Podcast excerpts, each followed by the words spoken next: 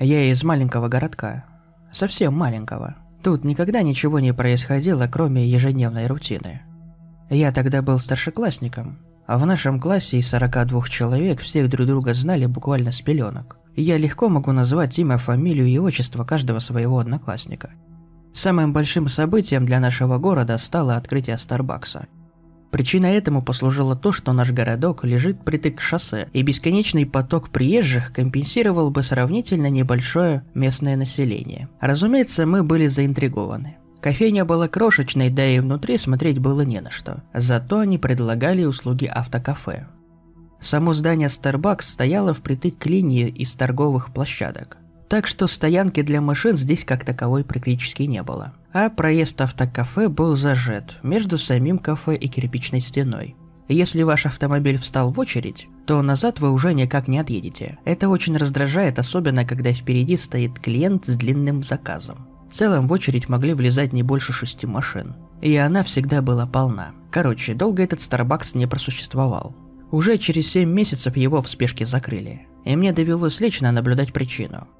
Это произошло на весенних каникулах. Мы с мамой ехали на машине к торговому центру, который был примерно в часе пути. Было чрезвычайно жарко. Я предложил заскочить в Starbucks перед отъездом. Сначала мама была против, называя это напрасной тратой денег, но после моих долгих просьб все же согласилась. Мы завернули в проезд автокафе. Перед нами было пять автомобилей. Мама глубоко вздохнула, но все же встала в очередь. Еще три машины встали в очередь за нами. Мы были зажаты в узком проезде, обливаясь потом в жаре весеннего дня. «Я хочу чего-нибудь прохладненького», – жалобно сказал я маме. Она закатила глаза. «Клубнику со сливками?» «Да!» Я достал свой телефон и написал своим друзьям в Snapchat. Покупаю фрапучино вместе с мамой. Я также отправил наше совместное фото. Мама застеснялась и оттолкнула от себя телефон. Неожиданно раздался громкий хлопок. Мы посмотрели друг на друга в удивлении. «Похоже на выстрел», – прошептал я. «Быть такого не может», – ответила она, пытаясь снизить напряжение. «У чьей-то машины, должно быть, просто случилась осечка. А несколько секунд мы просидели в полной тишине. Должно быть, мы оба заметили некоторые перемены снаружи. Мы услышали виск кричал мужчина. Я инстинктивно высунулся из окна, чтобы взглянуть на происходящее. Мы не могли открыть двери из-за тесноты проезда, но я был достаточно небольшим, чтобы вылезти из окна наполовину. На капоте одной из машин стояла мужская фигура. Это было впереди, в четырех автомобилях от нас. На нем была маска гориллы. В руках он держал пистолет, целился в переднее стекло. Никто в машине отчаянно кричал, молил о пощаде. Мама дернула меня, я залез назад прямо в машину перед очередным хлопком. Был слышен звон стекла. «Нам нужно выбираться», — сказала мама в полголоса. Она бешено огляделась, отчетливо понимая, что мы застряли. Машины позади нас не двигались, как те, что были спереди. Никто не мог открыть двери. «Бля!» – проскулил я в ужасе. «Все будет хорошо». Мама переключила машину на обратный ход и вдала педаль газа в пол. Мы не сдвинулись с места. Мама повернулась, столкнула автомобиль, стоявший сзади, но тот лишь покачался. Она начала паниковать не на шутку. Она пыталась проехать вперед, но произошло то же самое. Мы видели, как люди вокруг нас тоже паниковали. Хозяйка машины, стоявшая перед нами, пыталась открыть дверь, силой ударяя ее о кирпичную стену. Она смогла вылезти, но лишь наполовину, после чего застряла.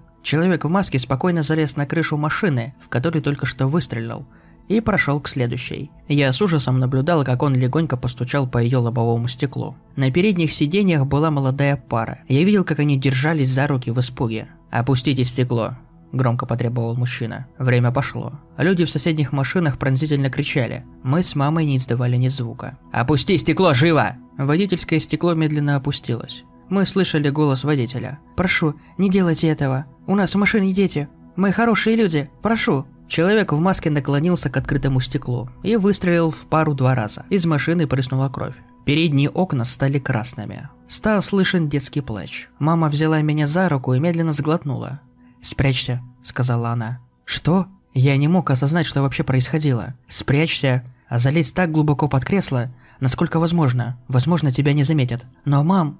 Мои слова были заглушены серией выстрелов. Детский плач прекратился. Без лишних слов я пытался уместиться под бардачком. Мама поставила свою сумку рядом со мной, что практически полностью меня укрыло. Она быстро дышала. Женский голос пронзил переулок. «Зачем? Зачем вы это делаете?» Я понял, что это была та женщина, которая застряла. Пыталась выкарабкаться из машины. Я закрыл глаза, пытаясь не думать о том, насколько беззащитна она была. словно мишень. Мама тоже отвернулась. Раздался выстрел, брызги крови. Мама заняла позицию у руля. Она смотрела в одну точку, словно зачарованная. Я тихонько прихныкивал. Я почувствовал, как человек запрыгнул на капот нашего автомобиля. Его шаги были раздавались невероятно близко. Я взглянул на маму. Она не ответила мне взглядом. Маска гориллы показалась перед водительским стеклом. Пистолет был нацелен на ее висок. Я не видел лица этого человека, но мне казалось, что он улыбается. Неожиданно мама выхватила из рук пистолет. Я чуть не стукнулся головой о бардачок от неожиданности. Для человека в маске это тоже было неожиданно. Судя по тому, насколько он легко отпустил пушку. Мама нацелилась на него и нажала на курок. Она выстрельнула много-много раз, пока в пистолете не закончились патроны. Окно и мамина одежда были покрыты кровью. Маска была сплошь продырявлена. Мама все еще жала на курок, хотя выстрелы уже давно не раздавались. Мне трудно было поверить, что у нее получилось. Моя мама, домохозяйка из глубинки, только что умертвила убийцу. Но до того, как я успел вылезти из-под бардачка, вновь раздался хлопок. На этот раз с моей стороны. Я в оцепенении наблюдал, как голова моей матери разорвалась от темени к лицу. Она упала на рулевое колесо, носом на сигнальный гудок. Я медленно повернулся к пассажирскому стеклу и увидел другого человека в маске Барби. Она слегка наклонила голову, оценивая проделанную работу. Меня она, как я понял, не заметила и быстро исчезла. Я ощутил, как она переступила с нашей машины на следующую. Я пытался выдохнуть, но воздух не выходил. Я просидел там около часа. Полиция пробыла в течение 20 минут после первого выстрела. Но я не смог двинуться с места. Они нашли меня, лишь вскрыв автомобиль кронштейном, чтобы вытащить мамино тело. Когда офицер полиции увидел меня, ее лицо вдруг побледнело. Она явно видела животный ужас, в котором я все еще пребывал. Я был единственным, кто выжил в автокафе. 30 человек были застрелены, включая трех людей младше 10 лет. Человек в маске гориллы был опознан как один из радикальных экотеррористов. Они планировали это событие в качестве протеста против политики Starbucks по отношению к окружающей среде. Несмотря на их мотивы, ни один сотрудник Starbucks не пострадал. Только мы, клиенты в очереди. Девушку в маске Барби так и не нашли. Моя мама погибла героически, и я всегда буду помнить это. Никогда в своей жизни я бы не подумал, что она способна выхватить оружие из рук сумасшедшего убийцы. Она сделала это ради меня чтобы спасти меня. Есть еще кое-что, что коробит мне душу. Несмотря на то, насколько были безнравственны и ужасны действия этих убийц, их протест все-таки сработал. По крайней мере для меня. Я больше никогда не пойду в Starbucks.